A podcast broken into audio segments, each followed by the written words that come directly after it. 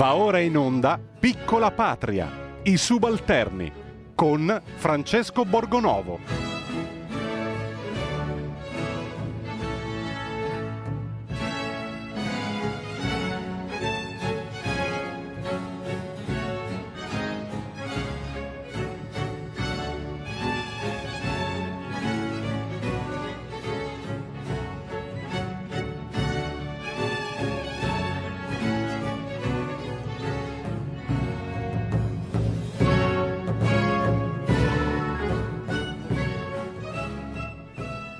Buongiorno, buona settimana, bentornati subalterni. Iniziamo però con una buona notizia, dai, così ci tiriamo un po' su di morale. Domenico Arcuri viene ridimensionato, gli tagliano un pochino le unghie, e al suo posto a gestire tutta la partita dei vaccini sarà la protezione civile e eh, diciamo era ora perché mh, lì con uno che amava saltellare fra le primule eh, cavallo, stavamo freschi, eh, stiamo ancora aspettando di vaccinare gran parte della popolazione mentre altri paesi sono molto molto più avanti di noi. Quindi questa è una prima buona notizia. Eh, purtroppo non ce ne sono tantissime altre devo dire per iniziare eh, la settimana. Eh, soprattutto eh, c'è una, un aspetto che mi lascia così un po' perplesso diciamo. Comunque eh, sto aspettando di vedere come eh, si muoverà questo nuovo governo perché è un aspetto sempre rimasto in ombra, che è la questione dei migranti. Eh, se ne parla un po' meno, adesso il supercommissario Gabrielli a quanto pare dovrà occuparsi anche eh, della gestione degli sbarchi che nelle ultime negli ultimi due mesi sono raddoppiati sostanzialmente rispetto ai primi due mesi dell'anno precedente e, come dire, non è che fosse una gran sorpresa, avendo il governo giallo-rosso smantellato i decreti sicurezza voluti da Salvini, che erano quelli che facevano, eh, come dire, da argine agli arrivi, agli arrivi di massa. E nonostante, come dire, sui migranti ci sia stato un po' così di, ci siano stati un po' di tentennamenti perché ovviamente è, eh, parliamo di un argomento scomodo, no? difficile da trattare perché poi sapete che subito la, la sinistra si arrabbia e il Partito Democratico, l'EU che sono forze preponderanti insomma in, in, Parlamento unite assieme ai 5 Stelle sono la maggioranza di fatto, quindi rimangono fedeli alla loro tradizione giallorossa. Ecco, sui migranti Bisogna vedere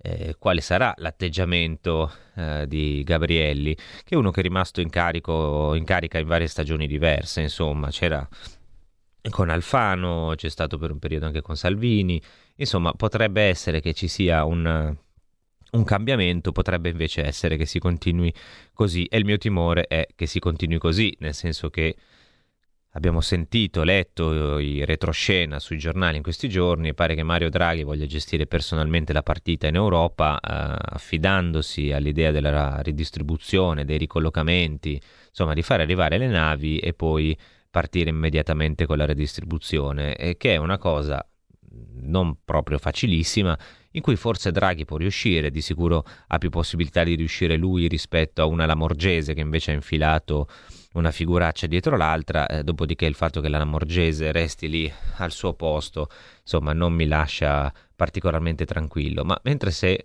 su questo argomento, come dire, ci sono ancora delle, delle cose da, da scoprire, no? vedremo come, appunto, come si muoverà il nuovo governo, ci sono alcune cose che invece non cambiano mai e mm, mi piacerebbe parlarne con voi questa mattina, magari sentire anche quello che avete da dire in proposito, se volete chiamarcelo 026620 35 2.9. In particolare, che cos'è che non cambia? Non cambia il eh, comportamento e la gestione delle varie onlus e eh, cooperative. E il, nei giorni scorsi ci sono stati due casi in particolare che eh, ci hanno ricordato come ancora funzioni il sistema in Italia dei cosiddetti servizi, no? il terzo settore. Il, il, primo caso è quello di eh, Bibbiano. Eh, c'è stato, come dire, è, è iniziato no? il processo ai a quelli che hanno, ai protagonisti diciamo di questo scandalo incredibile nella gestione dei bambini emiliani, eh, Reggio Emilia e dintorni, ma non parliamo solo di bambini emiliani, parliamo di famiglie fragili a cui furono portati via i figli e dati in condizioni, messi in condizioni veramente terribili, alcuni addirittura tolti ai genitori che non li molestavano per darli a, a invece affidatari che li molestavano. Eh, sono tutti tornati a casa, questa è una ottima notizia, eh, nei giorni scorsi sono tutti tornati a casa questi bambini a circa un anno, un anno e mezzo di distanza e questo significa che forse abbiamo fatto bene a, a parlarne, a insistere sull'argomento così tanto. E poi c'è un'altra storia che io ho raccontato oggi sulla verità, ma che credo che debba avere la massima pubblicità perché è veramente una cosa incredibile. E se ne occupò a lungo Daniele Belotti, eh, essendo una storia che si, si, svolge a Bergamo, ed è quella della cooperativa Rua. Eh, forse voi non, non ve la ricordate bene, però a Bergamo c'è stata una grossa inchiesta sulla mala gestione dei migranti, un, eh, diversi, ormai diversi mesi fa, insomma, eravamo agli inizi della, eh, della, pandemia stava per arrivare e quindi eh, se ne parlò, se ne parlò anche tanto, devo dire la verità, eh, se ne parlò anche tanto, soprattutto mh, mm, sui giornali, diciamo così, di centrodestra, perché gli altri lasciarono un po' perdere, come sempre, eh, però se ne parlò tanto e poi è una vicenda che è stata abbastanza dimenticata, però è l'emblema di come, uno degli emblemi di come in Italia viene gestita spesso l'immigrazione e questa cooperativa Rua insieme a un'altra associazione che si chiamava Diaconia e poi a un'altra associazione ancora gestita da che aveva a capo di fatto un sacerdote eh, era questo sacerdote che diceva ringrazio Dio che mi ha mandato i migranti perché eravamo in crisi con eh, crisi economica con le nostre cooperative adesso sono arrivati loro e facciamo una barca di soldi. Ecco la Rua era invece una, la cooperativa che si intendeva insomma con eh, una deputata del PD Elena Carnevali la quale un bel giorno, un, un giorno di febbraio, telefonò al capo di questa cooperativa e le disse guarda io avrei bisogno di braccia per uh, piegare, per imbustare dei volantini del Partito Democratico. E poi precisò nel, nel corso della telefonata, erano intercettati, precisò uh, ho bisogno di braccia uh, di esseri umani, come dire, insomma mandami degli esseri umani eh, da, da, utilizzare per piegare i volantini. Ecco, questa, eh, gli esseri umani in questione, le braccia in questione erano i migranti ospitati dalla cooperativa Rua che furono mandati a piegare e imbustare i volantini del Partito Democratico. Ecco, a questa cooperativa adesso sono stati affidati, sono stati dati eh, 10.000 euro circa per organizzare degli eventi nella settimana contro il razzismo di cui si occupa l'UNAR che è eh, l'Ufficio Nazionale Antidiscriminazioni Razziali, cioè è praticamente eh, la cooperativa che ha nove indagati, che è finita dentro un'inchiesta eh, gigantesca sulla gestione dei migranti, eh, così va bene che tutti sono innocenti fino al terzo grado di giudizio, però vengono dati 10.000 euro per darci lezioni di antirazzismo. E chi è che ci dà lezioni di antirazzismo? Ci danno lezioni di antirazzismo quelli che al telefono si dicevano sì sì adesso ti mando le braccia, cioè i migranti che tu puoi mettere a piegare i volantini del Partito Democratico. Ecco, queste sono cose che negli ultimi anni purtroppo non sono cambiate. Ci aveva provato Salvini a tagliare i contributi a queste associazioni, poi invece il tran tran è ripreso come prima. E um, piacerebbe adesso con voi approfondire un pochettino questo argomento e sentirlo anche, sentire l'opinione anche di una persona insomma, che un po' questo sistema lo conosce bene. Intanto però iniziamo la settimana con un po' di musica, dai.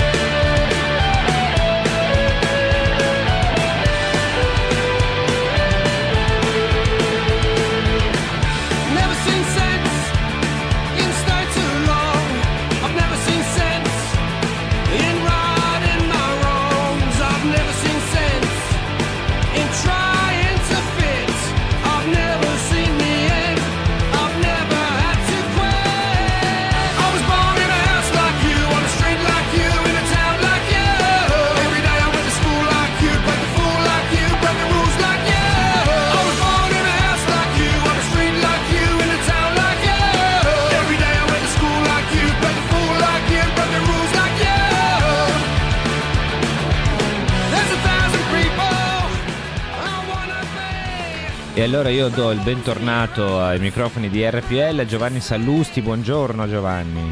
Buongiorno a tutti. In quale zona sei? Di che colore sei? Dici. Ah, io mi rendo conto ora, in base alla tua domanda, che sono arancione, essendo io eh, a Como in Lombardia. Eh... Ah, sei, ara- sei, un arancione, come si diceva una volta, no? gli arancioni, i seguaci sì. di Osho.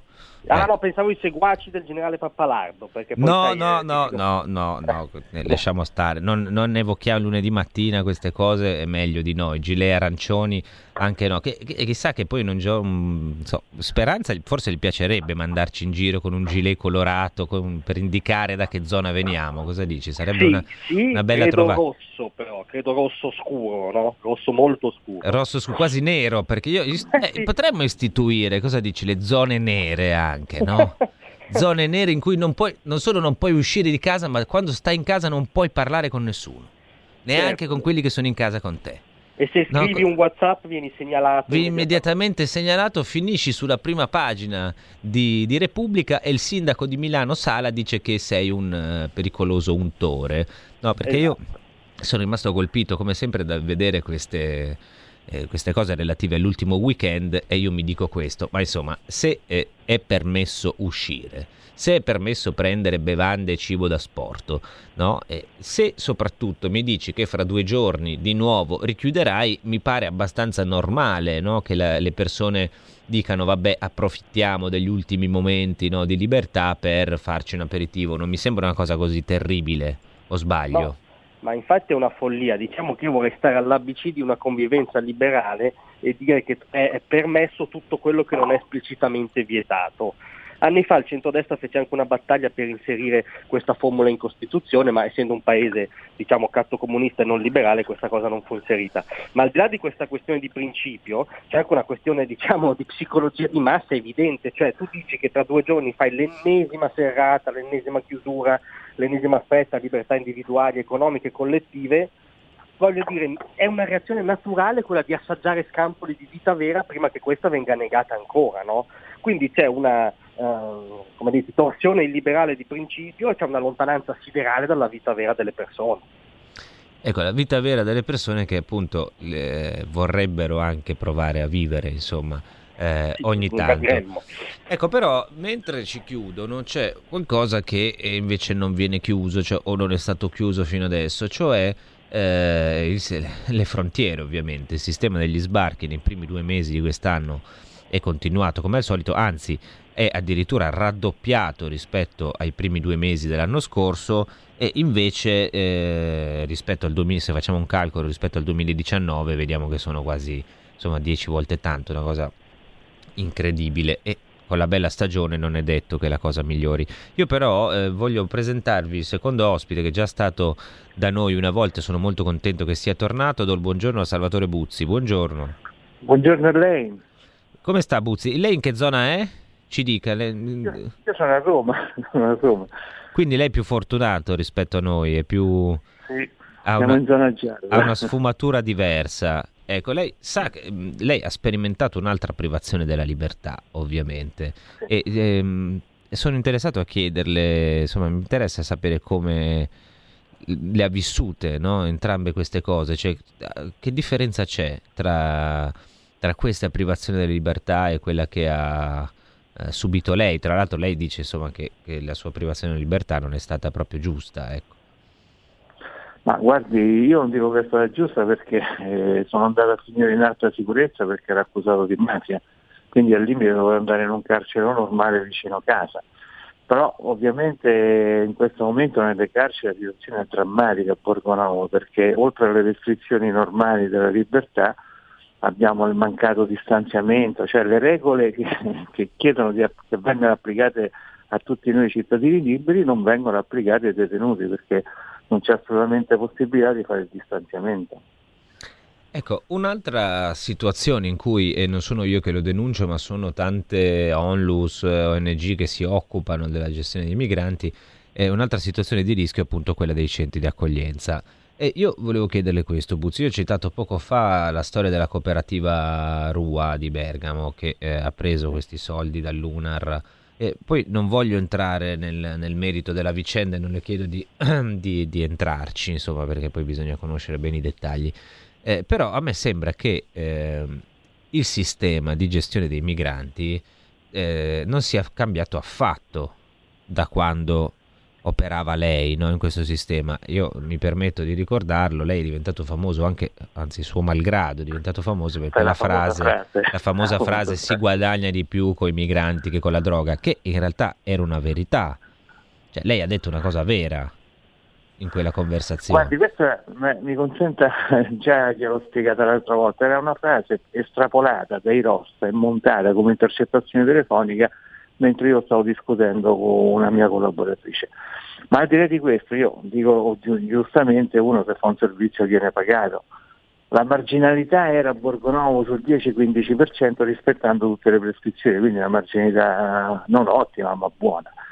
Quello che succede con i migranti è che se uno rispettasse adeguatamente tutti i capitolati, tutte le prescrizioni che questi vengono imposte, la marginalità è sul 10-15%. Se invece tu invece di mettere gli operatori, invece di fare assistenza, invece di fare tutte queste cose, non le fai, nessuno ti controlla, le marginalità diventano veramente altro. Eh, ma c'è, un, c'è, stato un sacco di gente che però si è arricchita. Eh, esatto, io guardi, io sono stato sotto i riflettori della Procura di Rosso, che può immaginare con questa inchiesta devastante per Roma che poi si è rivelata fallimentare. I ROS e la Procura non hanno ritrovato il minimo eh, come si dice, eh, al minimo non rispetto dei capitali da parte nostra cooperativa. Noi facevamo il servizio e lo facevamo bene. So benissimo che ci sono altri che fanno questi servizi e si arricchiscono enormemente. Mi viene in mente in Veneto la cooperativa che gestiva il centro Conna, mi vengono in mente altre cooperative. Beh, abbiamo visto anche le foto no, di questi signori esatto, con la esatto, Ferrari. Esatto con... Eh... Perché se tu c'è un centro d'accoglienza a Borgonovo, più aumentano i numeri e più aumenta l'utile. Il sistema è questo, se tu gestisci un centro d'accoglienza di 50 persone, grosso modo c'è quelle marginalità di cui ti dicevo, ma se invece delle 50 persone ce n'hai 500, i costi fissi grosso modo sono gli stessi, aumenti un po' il personale e quindi i margini salgono enormemente. Ecco qual è il segreto il segreto per, per, per, guadagnare più con i migranti che con, con, con altre cose, esatto. diciamo così. Ecco, esatto. eh, e parte di, di, questa cosa anche eh, padre Zanotti, che era il, eh, a Bergamo, era a capo di questa associazione, a capo di fatto perché poi non aveva incarichi formali, ma era lui che disponeva in questa cooperativa rinnovamento un po' tutto quello che che succedeva. Eh, ci sono in quell'inchiesta lì 35 indagati. Io so che lei, Buzzi, non ha tanta più fiducia nella giustizia, però io mi sono letto le carte di quell'inchiesta. Ci sono, eh, se non altro, come dire, mettiamo anche che non ci siano responsabilità. Eh, personali penali, no? mettiamo che sia così, che, che, siano tutti innocenti, che abbiano solo fatto qualche pasticcio e quant'altro. Secondo me vale il discorso che valeva con Mimmo Lucano, il sindaco di Riace. Cioè, anche se tu non hai, posto che anche in quel caso il processo è ancora in corso, anche se Lucano ha detto che si candiderà poi in Calabria con De Magistris, ma vedremo. Ma secondo me, anche se tu non hai, eh, come dire, non hai violato la legge, hai fatto semplicemente quello che in emergenza, con un po' di confusione, con i soldi, può anche capitare. Però è proprio tutto il meccanismo che non funziona. Cioè, se tu sei messo nella condizione che, di fare quello che diceva lei adesso, cioè se tu prendi 500 migranti, guadagni da comprarti una Ferrari, no? E se invece ne prendi quelli che dovresti prendere, c'hai il 10% e fai, eh, come dire, giustamente, io penso che sia giusto che se uno fa un lavoro venga pagato, anzi, eh, magari anche che sia pagato di più se è un bravo professionista e tratta con dignità le persone. Eh, però in questa maniera eh, capisce che ci sono dei problemi. Noi questi problemi continuiamo a vederli, continuiamo a vedere di inchieste, però non cambia nulla. Perché secondo Guarda, lei? Io, io, mi permetto di fare um, due precisazioni. Lucano ha fatto il sistema dell'accoglienza diffusa che è quello che funziona di più. Poi lui ha fatto degli errori sulle rendicontazioni perché il sistema delle rendicontazioni del Ministero degli Interni è farraginoso, insomma la burocrazia lo sa quello che è. Però Lucano ha fatto il sistema dell'accoglienza diffusa. Altro sono i centri d'accoglienza gestiti, come diceva, da Padre Zanotti, perché questo bisogna dirlo, io cooperavo a Roma, il rapporto tra me e le cooperative vicine al vicariato di Roma, cioè alla Chiesa, era 1 a 5, io c'avevo un migrante e loro c'erano 5 perché la gran parte dei centri d'accoglienza sono gestiti da strutture vicino agli ambienti ecclesiastici, perché e gli poi, ambienti ecclesiastici poi uno hanno a dice, disposizione conventi, cose che riciclano.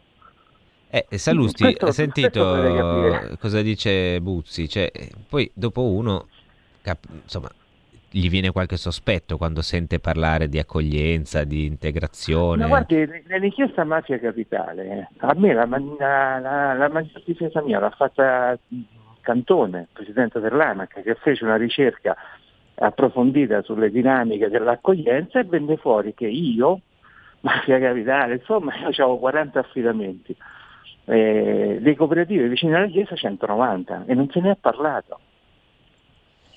Eh. Cioè cooperative riconducibili al vicariato di Roma, non so se mi sta capendo quello che sto dicendo. Sì, sì, no, infatti eh, volevo sentire su questo anche Sallusti e chiedergli, ma eh, poi appunto uno si fa venire qualche dubbio, no? Quando sente certe belle parole sul valore dell'accoglienza, dell'ospitalità, ero straniero e mi avete accolto. No, ma infatti il quadro che dipinge Buzzi è interessantissimo perché al di là della sua singola vicenda giudiziaria, dove quantomeno possiamo dire che l'uso del termine mafia a sproposito è un insulto alle vittime della mafia vera, ma al di là della sua singola vicenda è interessante perché è lo smascheramento di un'ipocrisia. Cioè, dietro eh, diciamo la posizione iperumanitaria, apparentemente iperbuonista, no? iper altruista del- del- dell'accoglienza eretta a sistema, in realtà c'è un sistema molto più prosaico, economico. A me non scandalizza che ci sia un sistema economico, un sistema economico inquinato, appunto, diciamo basato su scorrettezze, su zone torbide, su... quindi i buoni, eh, come dire, i più buoni dei buoni in realtà hanno un doppio fine no? quando ci vengono la retorica dell'accoglienza. Questo vale diciamo, sia per la sinistra progressista dei buoni sentimenti, sia anche a quanto ci dice Buzzi per un bel pezzo di mondo cattolico, diciamo bergogliano, se vogliamo dargli un'etichetta, che, che- che- fa dell'accoglienza un feticcio, no? quasi, eh, quasi, quasi lo ammanta di, di un dogma religioso, ma poi dietro ci sono delle, delle- delle pratiche molto più profane. Insomma, ecco. Quindi è interessantissimo perché smaschera una gigantesca bolla ipocrita in cui viviamo. Ecco, ma non vale solo per i migranti, qui mi ricollego all'altra cosa, così mettiamo insieme le due cose. Oggi siamo proprio iperpopulisti, Bibbiano più migranti, cioè parlateci di Bibbiano e dei migranti e anche dei migranti a Bibbiano, tutto insieme, così sentiamo poi a sinistra c'è qualcuno che esplode quando sente queste cose, proprio gli scoppia la testa così di- di- da- da- dalla rabbia, no? E, e però è lo stesso sistema. Cioè, era lo stesso sistema anche lì ed è una cosa che non è cambiata. Io continuo a parlarne per questo perché anche se adesso si va a processo, questa cosa non è cambiata. Cioè, invece che i migranti ci sono i bambini, no? Eh, anche lì tu, se sei un centro di accoglienza, se sei una onlus, se sei una casa famiglia che vive, eh, tra l'altro sono cifre molto superiori a quelle dei migranti, eh, se, Esatto, se vivi, eh, se vivi di quello hai bisogno che ti arrivi gente de- dentro, hai bisogno di avere i bambini, eh, se no non incassi. Buzzi. Guardi, io il sistema dell'accoglienza dei bambini non lo conosco, quindi non posso esprimere, però eh, quello che dice lei è giusto perché hai bisogno diciamo, degli utenti e se la tua cooperativa è di prossimità con chi decide, insomma il sospetto mi viene, no? Eh, beh, diciamo sì, lì ci- poi c'è più di un sospetto, lasciamo stare che lì ci sono anche delle cose che vanno oltre. No, no, guardi, non è solo a Bibbiano, solo a Reggio Emilia quello che è successo, è tutto, in tutta l'Italia. Perché se lei deve chiedere l'affidamento di un bambino, lei è una coppia che vuole un bambino, ha difficoltà enormi per avere questi bambini, che continuano a stare in queste case famiglie. eh. Ecco qual è il problema.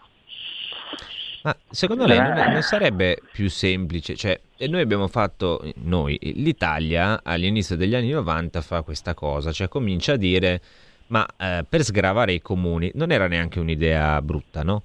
Dice, ma per sgravare i comuni dal peso del- dei servizi sociali, sostanzialmente l'assistenza sociale, noi demandiamo a terzi, cioè a voi cooperative eh, o alle onlus o altre insomma, realtà del terzo settore, questi servizi, cioè lasciamo che siano loro in eh, collaborazione con noi tramite bandi, appalti e quanto altro a gestire tutta una serie di questioni molto sensibili che sono appunto dall'accoglienza dei migranti ai minori a, a- eh, al, agli anziani e adesso ci arriviamo anche sugli anziani perché poi ritorniamo al Covid e sono un altro tema rilevante. Ecco, io mi domando, ma non sarebbe meglio che questo sistema venisse cambiato? Perché abbiamo visto fino adesso un sacco di problemi, un sacco di gente che che ci lucrava sopra, forse se fosse tutto pubblico e affidato direttamente allo Stato che magari fa rivivere qualche struttura dismessa, assume della gente, che non sia mai eh, che, che, che, si dia da lavorare a qualcuno,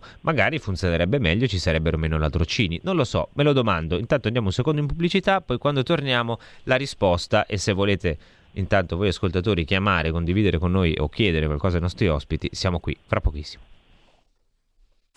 Il futuro appartiene a chi fa squadra. Le radio italiane si uniscono per giocare la partita da protagoniste. Nasce l'app Radio Player Italia. 140 stazioni in una sola rete. Scegli la tua preferita e ascolta il suono perfetto del digitale. Gratis, senza registrazione. Senza interruzioni. Compatibile con tutti i device. Le notizie, la compagnia. La musica scelta da chi la ama, la conosce e la vive. Scarica Radio Player Italia. Il futuro batte con la radio nel cuore. Anche RPL è disponibile su Radio Player Italia.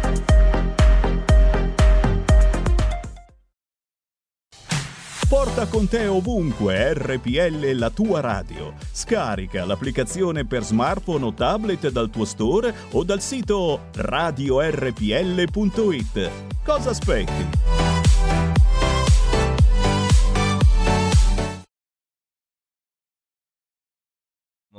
Siamo tornati, io ho lasciato lì sospeso un quesito, no? ma forse non sarebbe meglio affidare tutto al pubblico, no? tutti questi servizi alla gestione dello Stato. Continuiamo a parlarne con uh, Giovanni Sallusti, Salvatore Buzzi, poi so che ci sono delle chiamate in arrivo e intanto però interroghiamoci dentro di noi, ma non sarebbe ora di mettere un, so, un, dare un taglietto a questo sistema? Magari questo nuovo governo ci riesce, chi lo sa.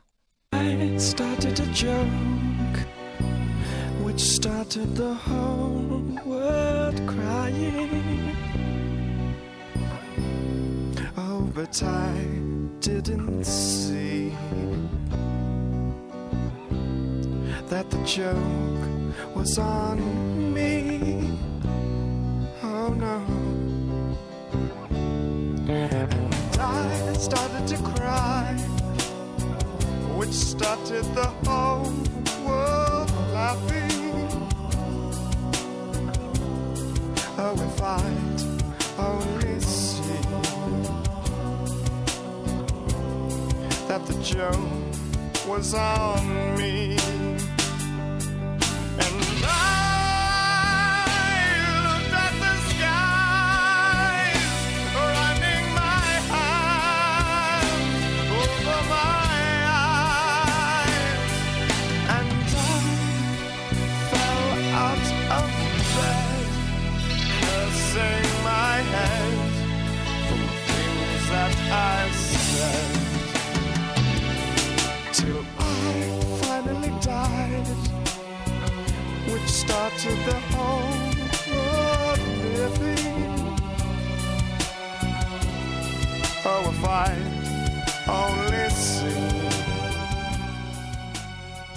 E rieccoci, abbiamo una telefonata in linea, buongiorno. Buongiorno, Padania Libera. Buongiorno, dica. E se ti saluto così vuol dire che io alla Lega ho Oh, sono stata leghista da, dai tempi in cui era stato fatto un certo piano. Questo non mi interessa se il discorso, se fosse vero, fosse portato a tutta l'Italia, ma, ma sa che, che, che, che si, parliamo di, di tutto tranne, tranne, che degli italiani. Ascolta, per i, i signori clandestini, guarda che dobbiamo fare una, un ragionamento di base. Qui si fanno passare per poveri i lazzaroni, i delinquenti e questa è una cosa di base, perché i veri poveri sono una cosa, i lazzaroni sono un'altra e a noi, a noi, io sono anziana, va bene, eh, ma anche ai nostri giovani e via, quelli che lavorano diamo sulle spalle i lazzaroni. Io li vedo Chiaro. qui al mio paese, io ti telefono dalla provincia di Varese. Questi qui che arrivano sono in giro a fare la bella vita. Ecco, eh, il messaggio è chiaro e direi che è una cosa insomma, che pensano tanti ascoltatori, eh, i quali giustamente poi anche si arrabbiano. Eh, questa situazione, io non conosco esattamente la situazione che vede la signora che ha chiamato, so che ci sono, che questo dipende però anche da delle storture di questo sistema. È chiaro che se si fanno entrare un sacco di persone, poi non si può farle lavorare, eh, non si riesce a metterle eh, in condizione di parlare italiano, di, di- di entrare non ha, come dire, in qualche maniera eh, vorrei evitare di usare la parola integrazione perché secondo me l'integrazione non esiste, non è possibile, ma è questo il punto, no? Se tu fai entrare un sacco di gente, poi la tieni dentro un centro a fare nulla, è chiaro che stai consegnando in parte persone alla, così, alla, alla criminalità e in parte stai eh, lasciando gente in giro che eh, ovviamente fa irritare una parte della popolazione. È per questo che io dico, forse bisognerebbe cambiare questo sistema, non solo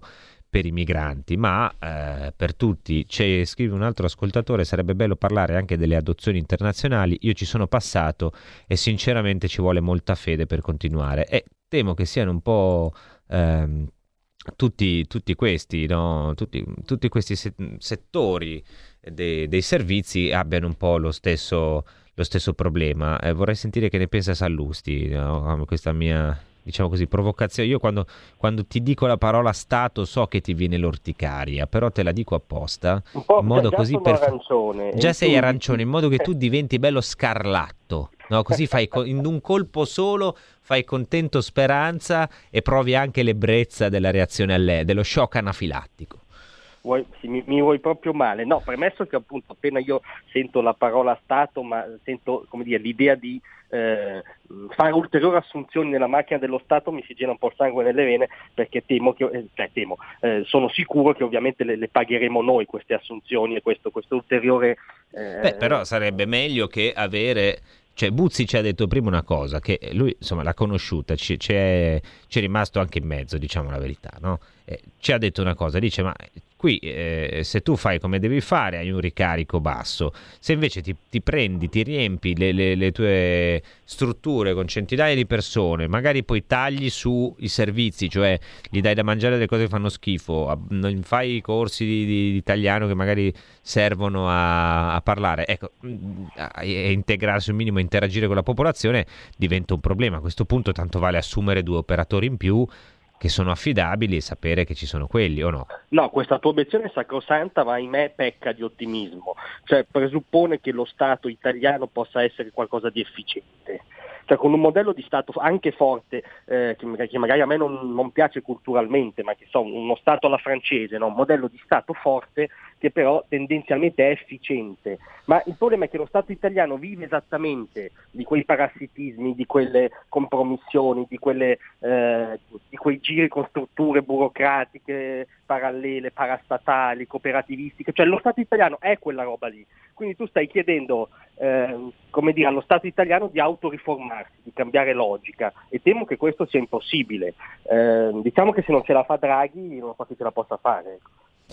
Eh, è questo il, il tema. Mm, Lei, Buzzi, che ne pensa? Sarebbe d'accordo a una cosa del genere oppure no? Oppure anche lei, Guardi, io- eh, avendo Io sono perso... contrario all'intervento dello Stato perché vede Borgonovo resta a Milano, io sto a Roma, sono situazioni incomparabilmente diverse, se va al sud è ancora peggio, mentre voi avete uno- dei servizi efficienti, già qui a Roma siamo, siamo al nord dell'Africa, al sud è Africa.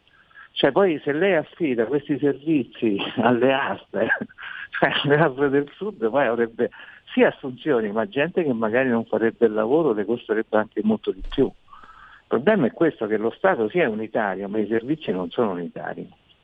Quindi io ho avuto il piacere di avere un'azienda a Cesena, operavo a Cesena, era già un altro mondo a Cesena rispetto a Roma.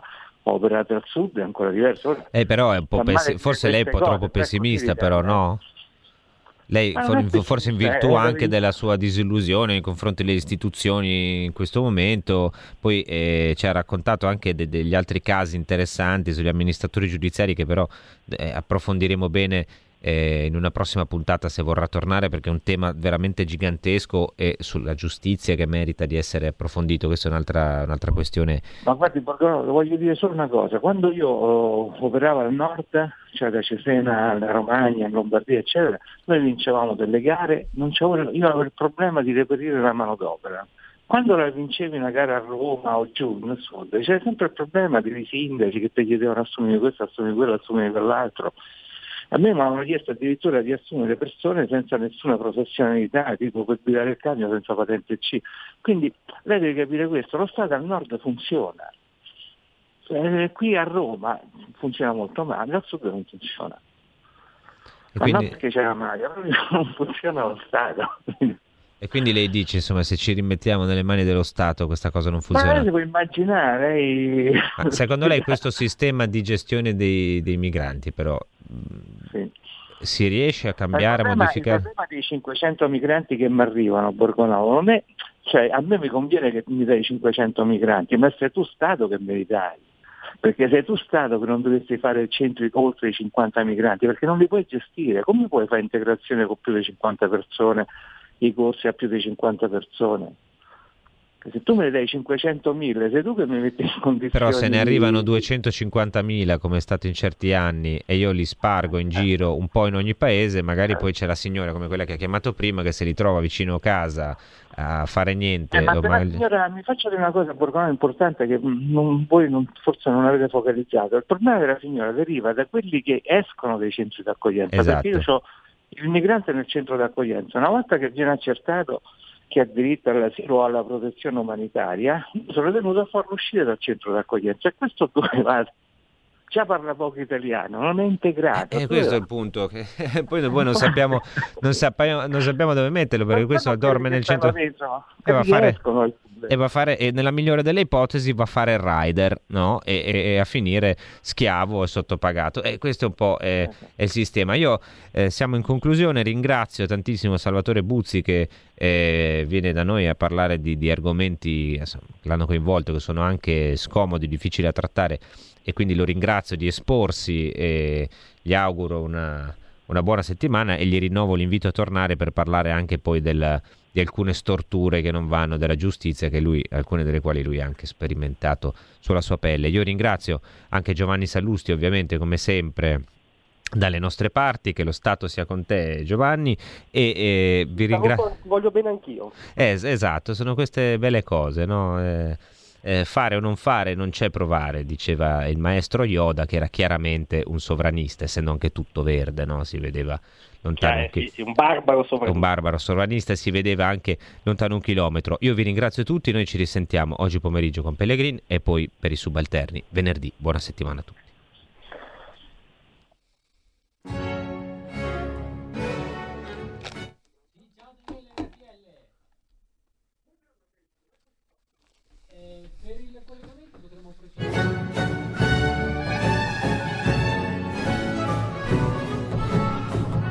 Avete ascoltato Piccola Patria, i subalterni, con Francesco Borgonovo.